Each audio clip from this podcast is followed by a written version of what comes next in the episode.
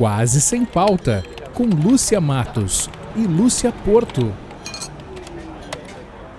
Olá, olá, muito bom dia, boa tarde, boa noite, sejam todos muito bem-vindos a este que é o 64 episódio do Quase Sem Pauta, podcast de duas grandes amigas jornalistas que nunca precisaram de pauta para se divertir e dar risadas. E aí, Lúcia Porto, tudo bem?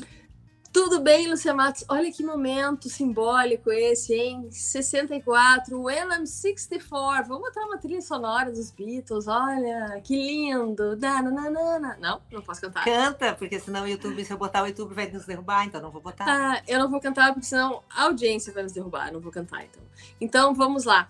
Lúcia Matos, nossa sétima temporada, episódio 64, se chama Encontro às Cegas. Olha que, que invenção, né? Que ideia de jirico que a gente teve mas esse negócio está funcionando porque está nos levando a conhecer os amigos dos amigos, que eram nossos amigos, e agora temos amigos novos.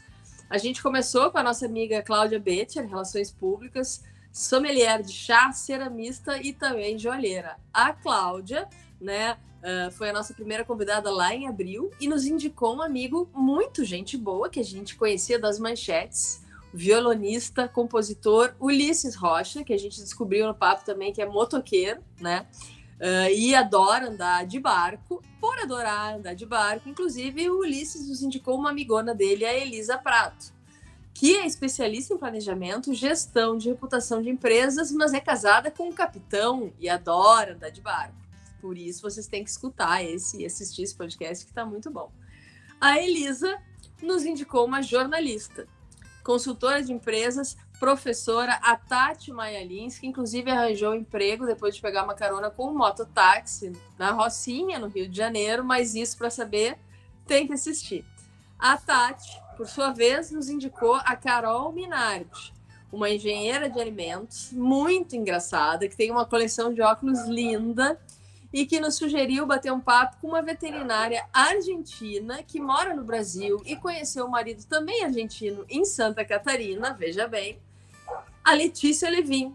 A Letícia Levin nos indicou a convidada de hoje, né? Pois é, e olha, eu vou dizer um negócio, tá? Nós vamos fazer uma festa dessa temporada, porque assim, o amor é lindo, foi a nossa temporada anterior, mas a gente está descobrindo que a amizade rende muito mais frutos, eu acho, tá? Nossa! Porque, ó, a gente vai fazer uma festa dessa. Depois a gente tem que organizar uma festa em Porto Alegre, porque, ó, Vai ter violonistas de luxo, Ulisses Rocha vai tocar para nós. Nós já fomos convidadas para ter um chá com a cara do Quase Sem Pauta, né? Um blend. A gente já foi convidada para ir para Ilha Bela para andar de barco. Né? Com o capitão. Então, com o capitão. A, a Tati vai vir para cá junto com a Elisa, nós vamos dançar em cima das mesas. Olha, tá rendendo o negócio. E hoje, Lúcia, mas cuidado, porque por enquanto a única médica é uma veterinária. Cuidado. É, hoje, a gente, hoje, a gente, vai para o Planalto Central, Lúcia Porto. Uh, hoje, hoje a gente pra... vai para Brasília. É. Lugar melhor não há. A gente já foi para o Rio, para o Recife, para São Paulo, para Brasília. Todos os nossos convidados, mesmo estando longe, estão recebendo o cheirinho do Quase Sem Pauta, porque essa sétima temporada, que fala de amizade, tem o grande e importante apoio da nossa querida e talentosa amiga Lurek do Santo Aroma, que está aqui, né? Está aqui. Está. A marca do Santo Aroma de Gramado, essa loja maravilhosa que criou para a gente um aromatizador de ambientes é, personalizado, que é uma delícia. Então, todos os convidados dessa nossa sétima temporada estão recebendo em casa o aroma do Quase Sem Pauta, feito exclusivamente para a gente pelo Santo Aroma. Isso aí. Bom, então tá. Então, sem mais delongas, né? Vamos lá. Hoje, episódio 64 da nossa temporada Encontro às Cegas, a gente vai trazer uma amiga da Letícia Levin, que é amiga da Carol Minardi, que por sua vez é amiga da Tati Maia Lins, também amiga da Elisa Prado, muito amiga do Ulisses Rocha, amigo da sommelier de chás Cláudia Betcher, que por sua vez é nossa amiga, a nossa amiga original dessa confusão aí. Bom, a Letícia Levin nos sugeriu um papo com a pessoa que a gente traz agora, a Lavínia Palma. Bom dia, boa tarde, boa noite. Oi, Lavínia. Oi, gurias. Tudo bem? Muito bom estar aqui. Tudo bem? E vocês? Tudo ótimo. Bem, então tá, Legal. a gente, sem mais delongas, né, como a gente falou, vamos apresentar aqui a Lavínia, que é gaúcha, mora em Brasília. A Lavínia é casada, é mãe da Júlia, que tem seis anos é psicóloga clínica há 20 anos, veja bem, hein, ó. ela pode fazer uma análise nossa para descobrir os nossos não. problemas. Não, Melhor não. Não, não hoje é feriado, hoje é. eu não estou trabalhando. A Lavínia, a Lavínia está off. Uh, a Lavínia tem formação em psicanálise, em psicologia histórico-cultural, é especialista em psicologia clínica, pesquisa e trabalha com psicologia feminista, Lucia Matos. Tu sabia que existia isso assim tão segmentado? Não sabia. Quando a Letícia nos contou, eu fiquei super curiosa. Tô louca para aprender sobre esse assunto. Achei super interessante. Então, a, a Lavínia está aqui hoje e vai nos explicar isso e várias outras coisas, né? Exatamente. Então vamos começar com a única pergunta certa desse papo aqui, que é a primeira. O resto que vem depois ninguém sabe. É... Bem-vinda, Lavínia. Obrigada por, por estar com a gente hoje para bater esse papo. Eu quero te perguntar por que que tu acha que a Letícia Levin te indicou para esse encontro às cegas com a gente. É porque tu é chetana como eu, estudou no melhor colégio de Porto Alegre ou não? Também. Olha aí. Tchau, Lúcia Porto. Sim, estou anchetana. É. Eu vou me vingar. Eu vou me vingar. Que time tu torce, Lavínia? Gremista, né? Grêmio. Uf, não! Dois a um. Pessoal, pessoal, tá caindo a internet, tá? Vai cair a internet. Ah, meu Deus. Bom, falando, falando um pouquinho mais sério, por que que tu acha que a Letícia te indicou num podcast que é sobre amizade? E vocês moram tão longe, né? É, hoje a gente mora longe, né? Mas assim, é, realmente a gente se conheceu no Anchieta, quando a gente tinha 11, 12 anos, né? Então somos amigas de infância e tivemos altos e baixos, tivemos um momento que a gente estava um pouco mais distante, e mas a gente nunca se desconectou, e, e é incrível, assim, porque desde que eu vim morar em Brasília, que faz é, oito anos, já tô, já tô em nove, vou fazer nove anos, a gente se aproximou muito, né, apesar da distância, eu e ela, né, assim, física, mas a gente se aproximou muito, e nós somos muito conectadas, e hum, somos amigas de infância, e, e também, assim, né, acho que... Uh, como eu tenho participado, né, eu dado muitas entrevistas falando do meu trabalho, né, ela disse, ó, oh, amiga, vou te indicar para ti é fácil, né, tu já está bem familiarizada aí, dando muitas entrevistas, enfim. Mas realmente nós somos muito amigas, uh, irmãs, né, somos irmãs aí de, de vida, e aquela amizade que nada abala, assim, né? E essa nossa distância só provou isso, assim. A gente se fala muito, a gente se acompanha muito.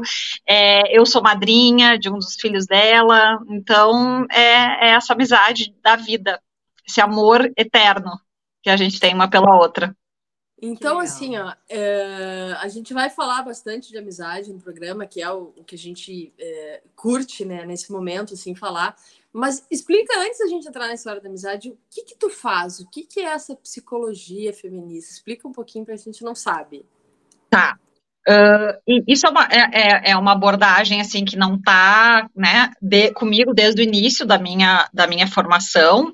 É, eu comecei a estudar o feminismo em 2018 é, com uma professora aqui na UNB, né, que, que, hoje é a referência, né, nesses estudos de gênero e saúde mental, é, e aí o meu mundo mudou, meu mundo virou, né, muitas mudanças profissionais e pessoais começaram a partir de então. É, e hoje eu uh, me apropriei desse, desse título, vamos dizer assim, né, que é ser uma psicóloga feminista. Uh, o que, que é a psicologia feminista, né? Não é militância, né? Eu não faço militância na clínica, né? Que algumas pessoas pensam. Uh, a psicologia feminista, ela realmente hoje ela está dentro da academia, né? Então ela é um, um, um um aparato teórico, né, que uh, uh, nada mais é do que é, uh, olhar para o sujeito, né, entendendo que ele é um sujeito político, social, construído nessa cultura. Não existe uma teoria neutra, não existe essa neutralidade, né. Então a, psicolo a, a psicologia feminista ela é uma, uma releitura, né, uma, uma revisão é, não é uma escola, é, e sim uma forma, uma forma de ver, né? E, e ela, e ela entende que principalmente as mulheres, né?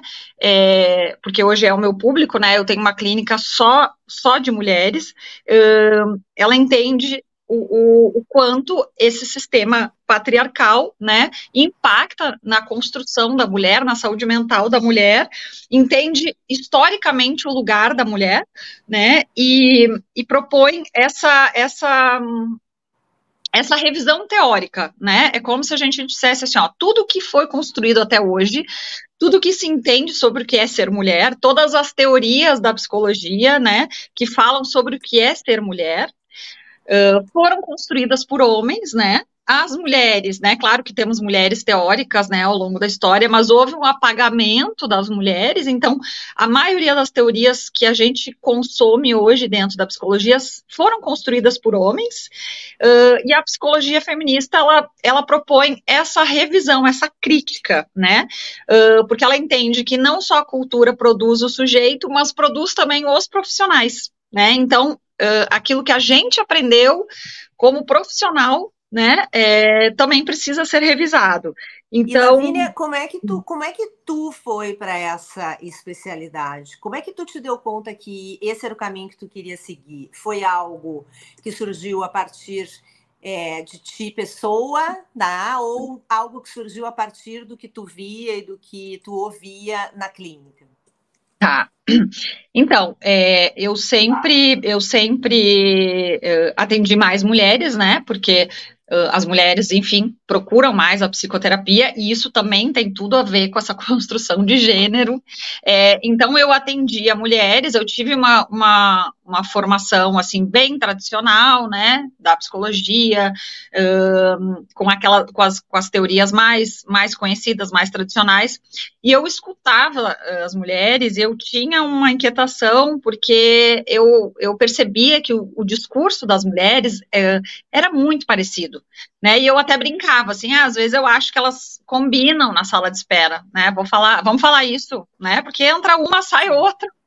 E eram, e eram, e eram questões muito parecidas, eram sofrimentos muito parecidos, às vezes até as mesmas palavras. E aí eu sempre tive essa inquietação. E eu me lembro de, de querer estudar uh, o que, que é ser mulher, mas muito à luz da psicanálise, né? E aí, como eu falei no início, em 2018, eu fiz uma disciplina é, como aluna especial é, no mestrado aqui na UNB, né? É, porque essa é uma outra história, mas enfim, até hoje eu não, não consegui entrar no mestrado ainda, virei mãe, mas isso eu, eu continuo lá, né? Porque eu, eu, eu estou ainda na UNB estudando, né? Mas não ingressei ainda formalmente, mas já fiz algumas disciplinas. E aí eu tive em 2018 a honra, né, de conhecer essa, essa pesquisadora, né, o nome dela é Valesca Zanello, hoje ela está bem conhecida uh, com a questão da rede social, assim, ela realmente, o trabalho dela, né, ficou, assim, muito em, em alta, e ela, na, naquela época, ela estava é, lançando um livro, naquele semestre, que é gênero, uh, gênero, saúde mental e gênero. Uh, então, era uma coisa, assim, Uh, que pouco se falava ainda. E aí, a, o nome da disciplina era esse, né? Era, era saúde mental e gênero. E ali me caíram muitas fichas, né? Eu me lembro, assim, que eu saía extasiada das, das aulas, né? É, e aí eu comecei a entender, assim, não, peraí, então, tudo isso que eu vinha questionando tem um nome, existe. E aí eu conheci colegas, né, também que estavam estudando isso, que tinha, tinha uma colega, por exemplo, que ela estava fazendo o mestrado dela né, nessa, nessa temática, né, da psicoterapia feminista, né, trazendo todo o histórico da psicoterapia feminista, que começa nos Estados Unidos, na década de 70, eram trabalhos muito em grupos, né, não era nesse formato da psicoterapia individual, é, no Brasil a gente tinha algumas mulheres também feministas falando sobre isso, mas a gente teve a ditadura nessa época. E aí eu me dei conta, e eu me lembro que um dia eu virei para essa colega e perguntei: então existe a psicoterapia feminista? Existe uma psicoterapia feminista? E ela me falou, claro que existe. Essa colega, depois a gente fez cursos junto, a gente uh, trabalhou, fez, né, é, é, fez projetos juntas. Então, foi ali em 2018, né, que esse universo se abriu para mim. E aí é, eu comecei a estudar essa temática do feminismo, né, aliado à psicologia, né, porque isso, é, é, isso não só é possível, essa psicologia feminista, como ela é necessária né? Ela é necessária, porque senão a gente ali, enquanto é, psicoterapeuta, a gente vai estar reproduzindo, né, violências que as mulheres sofrem, né, nas nossas falas, né, é, é, reforçando, então, todos esses estereótipos, toda essa cultura, né, opressora, que, que foi isso que a gente aprendeu. Então, algumas falas das mulheres, se a gente não tiver essa crítica, a gente vai estar tá sendo essa essa pessoa que vai estar tá reforçando isso. E aí, então, é, em 2020, quando começou a pandemia, eu já estava falando sobre isso na rede social, mas de uma forma muito tímida ainda, porque eu não me autorizava, né? Não, eu posso me dar este nome, isso é ético, né? Uh, isso é, é, militância, como é que funciona? E aí eu comecei a conhecer, comecei a conhecer algumas colegas que também estavam falando sobre isso e a gente criou um grupo e a gente se encontrou na rede social.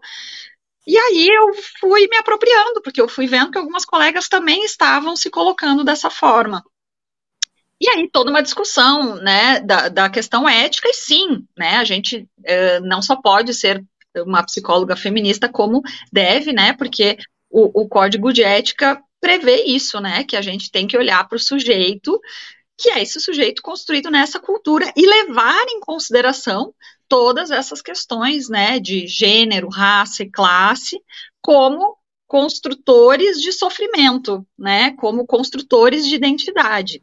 Uh, então foi isso. Então é, não foi uma coisa que eu, né? Eu já tinha essa inquietação e, e ao ver esse conteúdo, eu atravessei esse portal, como, como eu falo, e, e 2020, como teve a pandemia, as pessoas começaram a, a, acessar muito, né, a rede social, e aí eu já estava lá falando sobre isso, assim, e aí foi incrível, porque quando eu comecei a escrever sobre isso, é, muitas mulheres, né, começaram a se identificar demais, assim, né, é isso, é isso, é isso, é isso que eu sinto, é assim mesmo, então, uh, gerou uma, uma, conexão assim imediata, né? E, e até hoje, sempre que eu faço algum conteúdo, né, eu recebo muitas mensagens, né, de mulheres dizendo, nossa, é exatamente isso que eu sinto, é assim, é isso mesmo, né, e como eu sempre falo, é, a gente entender, e isso a psicologia feminista trabalha demais, né, é a gente entender que o nosso sofrimento enquanto mulher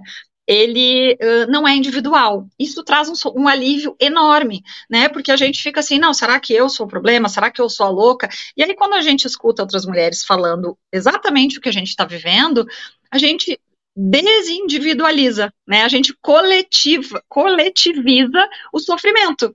A gente diz, não, peraí, então é isso, o meu sofrimento tem um porquê, tem um motivo, eu estou entendendo de onde ele vem, né? Não é uma falha minha, não é uma Sim. incompetência minha. Tem uma coisa que nos traz até aqui.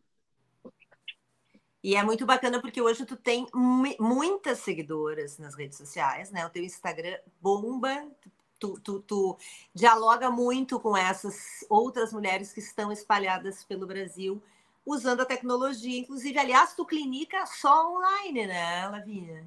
Só online. Tem clínica. Não, eu tinha quando começou a pandemia, né? E aí eu fechei o consultório, né? Eu tinha um consultório, fechei e comecei a atender só online e, e foi incrível, assim. Para mim, a pandemia foi Uh, né, com tudo, a gente sabe, obviamente, mas assim, eu tive um ganho enorme, né, nessa, nessa questão, assim, do, do alcance que meu trabalho teve, né, porque antes era isso, né, era só atendimento presencial, eu atendia pessoas uh, que estavam aqui em Brasília, né? E hoje, realmente, esse trabalho é, uh, alcança muitas mulheres, né? E a possibilidade da gente escolher uma profissional, né? Que, que realmente a gente se identifica e não, ah, é só, né? Tem pessoas que moram no exterior ou pessoas que moram em cidades pequenas, né? E, e o quanto essas mulheres podem acessar né, é, é, essa profissional que faz sentido, assim, então, é, é, realmente a possibilidade, né, do acesso, assim, então, muito bacana, assim, o, o, o, o, que eu percebi, como eu vi assim, o trabalho chegando em muitos cantos do mundo, assim, né? Isso é muito legal. Tu fala muito, né, nessa questão das mulheres, no, no, feminista, nesse, nesse se encontrar, assim, né, nos mesmos problemas, inquietações e tal. Tu só atende mulheres? É uma opção? Ou aconteceu? É, eu, eu atendi, sempre atendi mais mulheres, né? E durante um tempo eu ainda tinha alguns homens que eram, uh, como eu falava, assim, né, remanescentes de um outro, de um outro momento, né? É, mas quando eu comecei, a, quando eu comecei a me posicionar, né, uh, uh, como psicóloga feminista e falar só para mulheres e falar da dor das mulheres, né, sim, só mulheres começaram a me procurar e os homens que eu atendia, aos poucos, né, foram saindo, foram parando. Então hoje, sim, a minha clínica é 100%, né, de mulheres e só mulheres me procuram. Então, assim. Tu já, tu já sofreu preconceito por isso, Lavínia? Com Porque certeza. O mundo é machista, né? O mundo é machista, né? Com certeza. Já sofri preconceito, por isso que eu disse assim que, né, foi um processo para eu me colocar nesse lugar. Mas sim, é, já, já sofri preconceito, já fui ofendida, né, na rede social, é, por homens e por mulheres, e por mulheres, né, é, mas assim, o, o, isso passa a ser, isso é pequeno, assim, né, pelo tanto de, de mulheres que eu sei que eu ajudo, né, não só na minha clínica, como seguidoras, né, mas enfim, é, é como, é como tu disse, né, Matos, o mundo é machista, e além disso, o mundo é misógino, né, então é, é, é muito fácil, né, uh, as mulheres serem atacadas, ofendidas, porque uh, nessa, nessa estrutura social, né, que é o patriarcado, que é essa estrutura que a gente vive, né, uh, a misoginia está presente, né, e a misoginia, ela nada mais é do que o ódio contra as mulheres, é o, essa é a definição da palavra misoginia, né, é ódio às mulheres e tudo que é feminino.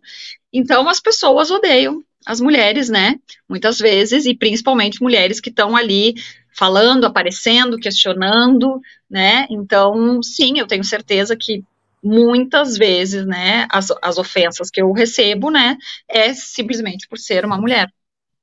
E é, é, muito incrível isso, né? Quando a gente vê que são as próprias mulheres que muitas vezes fazem isso sem se dar conta do que elas estão fazendo, né?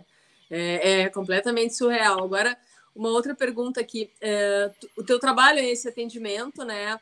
É, online, mas imagino que seja bem próximo, né? Porque são questões é, muitas vezes muito fortes, assim.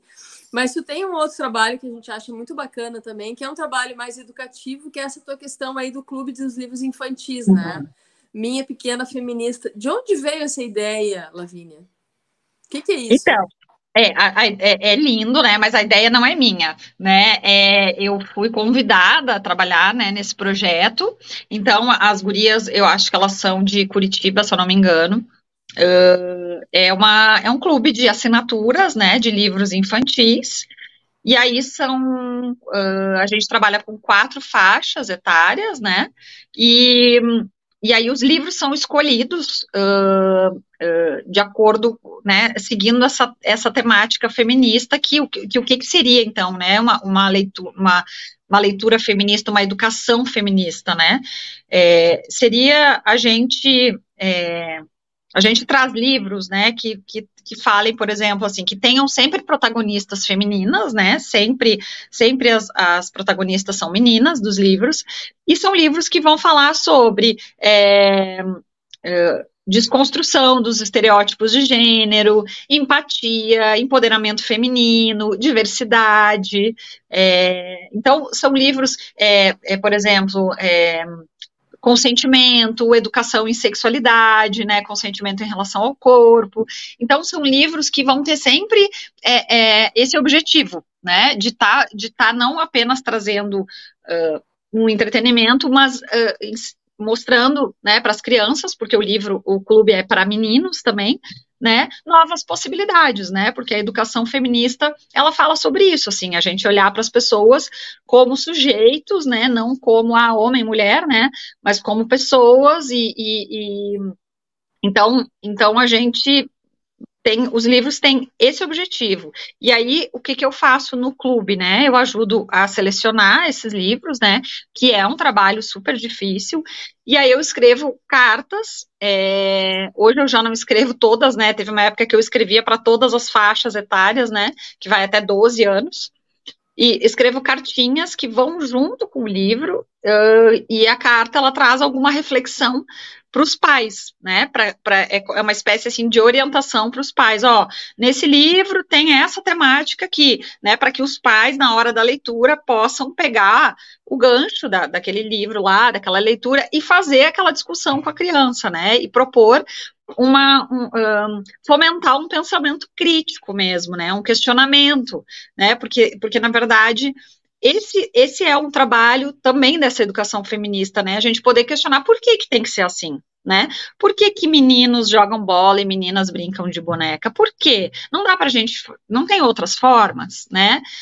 É a gente tirar dessa naturalização, não, porque é assim, né? Porque menino é assim, menina é assado. Não, porque menino, a, a, gente escuta muito, né? A gente escuta muito isso. Azul não, e rosa, né? Azul e rosa.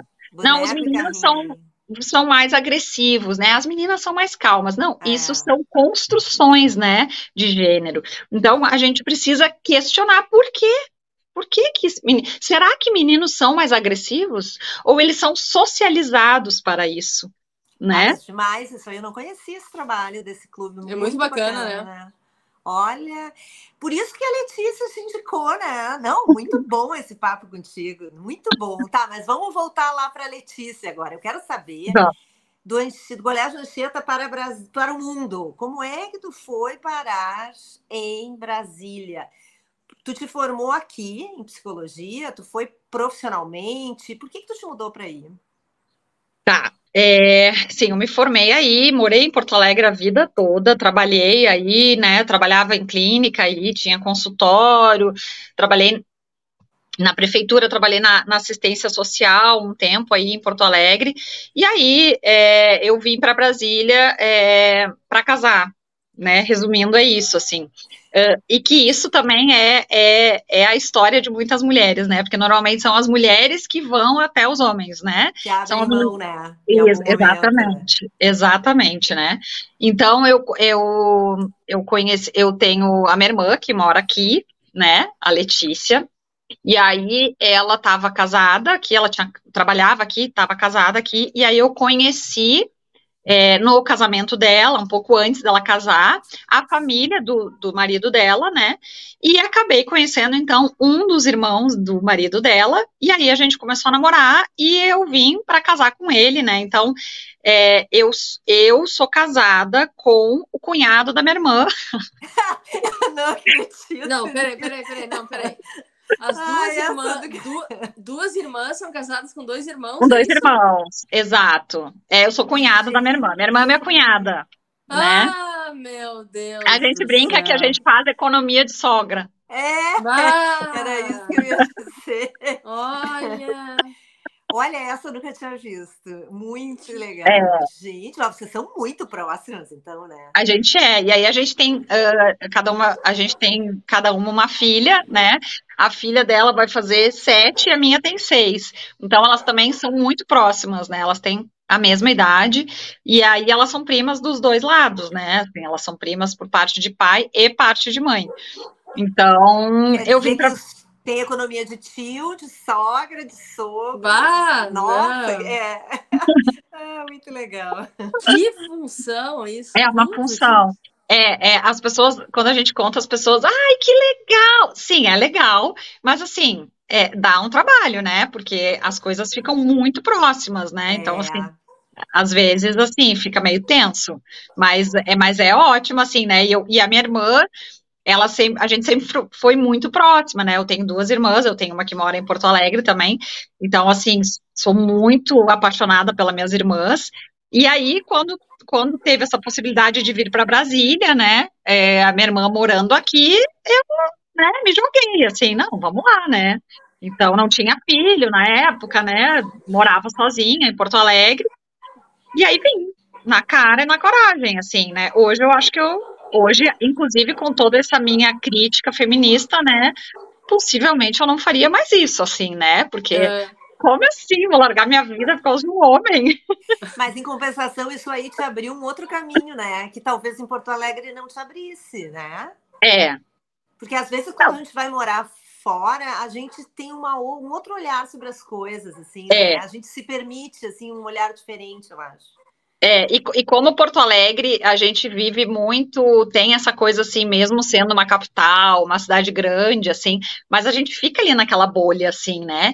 E, e Brasília é um lugar que tem uh, gente do Brasil todo, né? Então não tem aquela, aquele ranço assim cultural, né? Aquela coisa que todo, todo mundo tem, segue aquela cultura. Aqui é meio que cada um por si, assim, né? Então, mas o que, o que, o que eu acho que realmente foi o divisor de águas para mim aqui em Brasília, né? Foi esse acesso à, à Universidade de Brasília, né? Porque é, é isso, assim, a UNB ela é uma referência hoje e a gente tem Uh, grupos de pesquisa uh, nessa área, né, de gênero, saúde mental, da, da, da, da mulher, né, da, da, do trabalho feminino, né, então, é, que, que eu não sei como que é em outros estados, mas assim, a UNB é um lugar, né, uma universidade que, que, né, que tem liderado muitas pesquisas nessa área, assim, né, então realmente... Desde quando que tu mora aí? Há quanto 2000, tempo? 2014. 2014. E como é que tu mantém a tua amizade com a Letícia, assim? Porque a Letícia falou de ti com muita proximidade, né, Lúcia? É, foi. Foi muito próximo, assim. A impressão que me dava é que, tipo assim, sei lá, toda semana vocês estavam almoçando juntas, assim. Era o é. papo, é. foi que a gente entendeu. É. Né? É, é porque é isso, assim, a gente, a gente toda semana, a gente não almoça juntas, mas a gente se fala muito, né? Então, hum, a proximidade, eu, é, eu acho que é muito essa coisa da, da conexão mesmo, né? Do amor, daquela sensação, assim, de que tu encontra a pessoa e parece que tu viu ela ontem, né? É, é isso que, quando eu vim morar aqui, né, como eu falei lá no início, a gente, por incrível que pareça, a gente se aproximou muito, né, é, e a gente realmente, assim, mesmo que a gente não, não acompanhe, ah, o que está acontecendo no dia a dia, mas sempre que a gente se fala, é como se a gente nunca, é, como se a gente estivesse se vendo todos os dias, assim, então, uh, a gente realmente, uh, acho que a maturidade, né, é, nos trouxe isso também. É, eu, quando eu vim morar aqui, assim, foi muito difícil, muito, eu sofria demais, demais, eu, eu, eu ia para Porto Alegre, eu voltava, assim, deprimida, e eu me lembro que eu, eu, às vezes, eu fechava o olho, eu ficava, eu me imaginava, assim, eu ia lá para Redenção, sabe, assim, eu ficava... É, parecia que eu estava em Porto Alegre, em alguns lugares, aquelas memórias assim que a gente tem. E aí eu me enxergava na, na redenção, eu me enxergava caminhando ali no Bom Fim, eu me enxergava na Encol, eu, eu me via, parecia, eu dizia assim, parece que eu, eu parece que o meu fantasma, minha alma tá lá, né? E aí a Lê, ela, ela foi sempre essa essa essa conexão com, com Porto Alegre, assim, né? E ela sempre me dizia assim, é, Vina, né, que é meu apelido, Porto Alegre, ela é muito engraçada. Porto Alegre tá igual, como quem diz assim, tu não tá perdendo nada, não te preocupa. Porto Alegre tá um saco, tem as mesmas coisas de sempre, não tem nada demais acontecendo, fica tranquila aí. Fica na boa. Mas vamos fazer uma reflexão aqui, Lucia Matos, aproveitando que a gente tem uma especialista na mente humana, né? Ai, que medo. Se... Ai, ai, quando eu falo isso, assim, ela já fica com medo. É. Mas veja, veja, bem, veja bem. Lúcia Matos teve um momento da sua vida que se mudou de cidade também, né? Ela foi morar no interior de São Paulo, aí, em função de trabalho. Na cidade foi... mais quente do mundo. É, é, São José do Rio Preto, mais conhecida como Céu Preto, de acordo com o Valentim, filho da Matos, porque chovia muito e ficava escuro. E, e nessa época que a Matos estava lá, como a gente se falou, né, Matos? A gente, a gente falava... se reaproximou, na verdade. É, a gente não é, é não estava mais tão é, assim, se vendo tanto em Porto Alegre. É, porque eu não, eu não me relaciono muito com esse pessoal do Anchieta e gremista, entendeu? Eu sou de nível, eu sou outro nível, entendeu? Então a gente se reaproximou. Foi uma coisa muito interessante, eu acho. Isso que tu falou da, da história do estou me sentindo em alguns lugares, eu me lembrei de uma coisa que eu fazia, que a Mato gostava. Eu é. mandava para ela uns vídeos entrando naquela farmácia que tem as marcas em azul, assim, né? Ai, como, aquela. É, como eu sinto eu... qual, saudade dela. E daquele supermercado é. também, maravilhoso. É. é. Uhum. Supermercado também. É. A Lúcia é. Porto ia no supermercado do Esquilo e fazia vídeos andando pelos corredores e me mandava. É. E eu ficava então, emocionadíssima é. com aquilo. Para tu ver, né, como a gente sente falta das coisas. O vídeo num corredor do supermercado, acho que ela chorava lá em Rio Preto. Isso. Ah, exatamente. Não, e a Lê, ela foi muito, é bem isso, assim, ela, ela, ela sempre me ela sempre me acalmava, assim, nesse sentido, né? Como quem diz assim, tá tudo igual aqui, né? Tu, tu, não tá perdendo nada, né? Vai aí, vive a tua vida, né? Mas, mas realmente, assim, a gente se aproximou muito, né, nesses últimos anos, e sempre muito amor, né? Quando a gente se encontra. E aí ela dizia assim para mim, porque teve uma época, quando as passagens eram, não eram tão caras, né, que eu ia muito para Porto Alegre, eu ia assim a cada dois, três meses. E ela dizia, amiga, quando tu morava aqui, a gente se via assim também, a gente não, né, eu tô, tô ocupada, tu tá ocupada, igual a gente não se via. Então ela estava sempre tentando, assim, né, me dizer que não tinha problema eu estar morando tão longe, que não fazia tanta diferença, né. É, Mas... é isso, é, isso é legal, mas agora assim, ó, então vamos te fazer uma pergunta. É, depois de todo esse nosso resumo, né, a tua história de vida, a tua ida para Brasília, essa confusão familiar aí do Natal, que todos os parentes, tudo reunido sempre, né? Em todas é. as mesas. Vamos Economia fazer de presente, né? Ah, total, né? Não, assim, ah, nós vamos na casa de quem? É na casa de todo mundo, é uma casa só, coitado do dono da casa que recebe todo mundo, né? Uh, vamos te fazer a pergunta pro final, assim, já. Quem é que tu vai nos indicar para bater um papo é, conosco aí, depois que tu descobriu essa loucura aqui que a gente é, quem é que tu vai trazer para fazer o um encontro às cegas conosco aí, Lavínia? Tá, bom, né, é, pela minha fala aqui, né, não, não, poderia, não poderia pensar em outra pessoa senão a minha irmã Letícia, né, que é a responsável, uma das responsáveis, uma das culpadas por eu estar aqui nessa cidade uh, inóspita é, e, e, seca, né, que é Brasília. Uh, então ela é a culpada por tudo isso, né? Porque começou com ela, né? Então. Ué, tem, é, tem Letícia na tua vida, né? Porque uma te indicou e tu está indicando outra. É, tem, tem Letícia. Uhum. Então eu vou indicar ela, né? Porque é isso, assim, ela, ela, ela tem sido, né, a minha, a minha família aqui, desde que eu vim para cá, né, minha família, minha base, minha amiga, minha Já irmã, minha cunhada, né? é, o casamento, né, minha cunhada, né, então não tinha como ser diferente, assim, e ela também, por ser jornalista, né, quando eu comecei a Olha. fazer, é, quando eu comecei a, a, a, a a me consolidar ali na rede social, né? Já dei muitas entrevistas, enfim. Então ela também entra nessa parte, assim, né? Como minha assessora, né? E, e, ela me dá várias dicas, né? Quando eu comecei a me colocar lá no Instagram, ela vinha e dizia: olha, tu tá falando assim, isso aqui tu tem que cuidar, né? Quando uh, faz alguns contatos, às vezes eu passo o telefone dela, quando alguém me, me, me convida para dar alguma entrevista, algum veículo maior, assim, aí, não, fala com a minha assessora, né? Eu tenho uma Ai, assessora. Que fino, que fino. Olha, tá Meu é, Deus, é. É, ela indicou a irmã, a amiga, cunhada e assessora de imprensa. Tudo Isso na mesma pessoa. É isso que eu chamo de toco, hein, Lucia Matos? Tem que explicar o que é toco. Multitoco. Aí tem mais uma coisa, nós somos é, comadres também, porque ela é madrinha da minha filha e eu sou madrinha da filha dela. Então tem mais um, mais um papel aí, né, que é o de comadres, né? Então a gente é realmente muito, muito próximas, assim, né? A gente sempre diz que a gente é, é a gente é irmãs de, de alma também, né? Muito Pô, legal. que bacana, né? Muito legal. Adoramos te conhecer, conhecer um pouco dessa história bonita tua.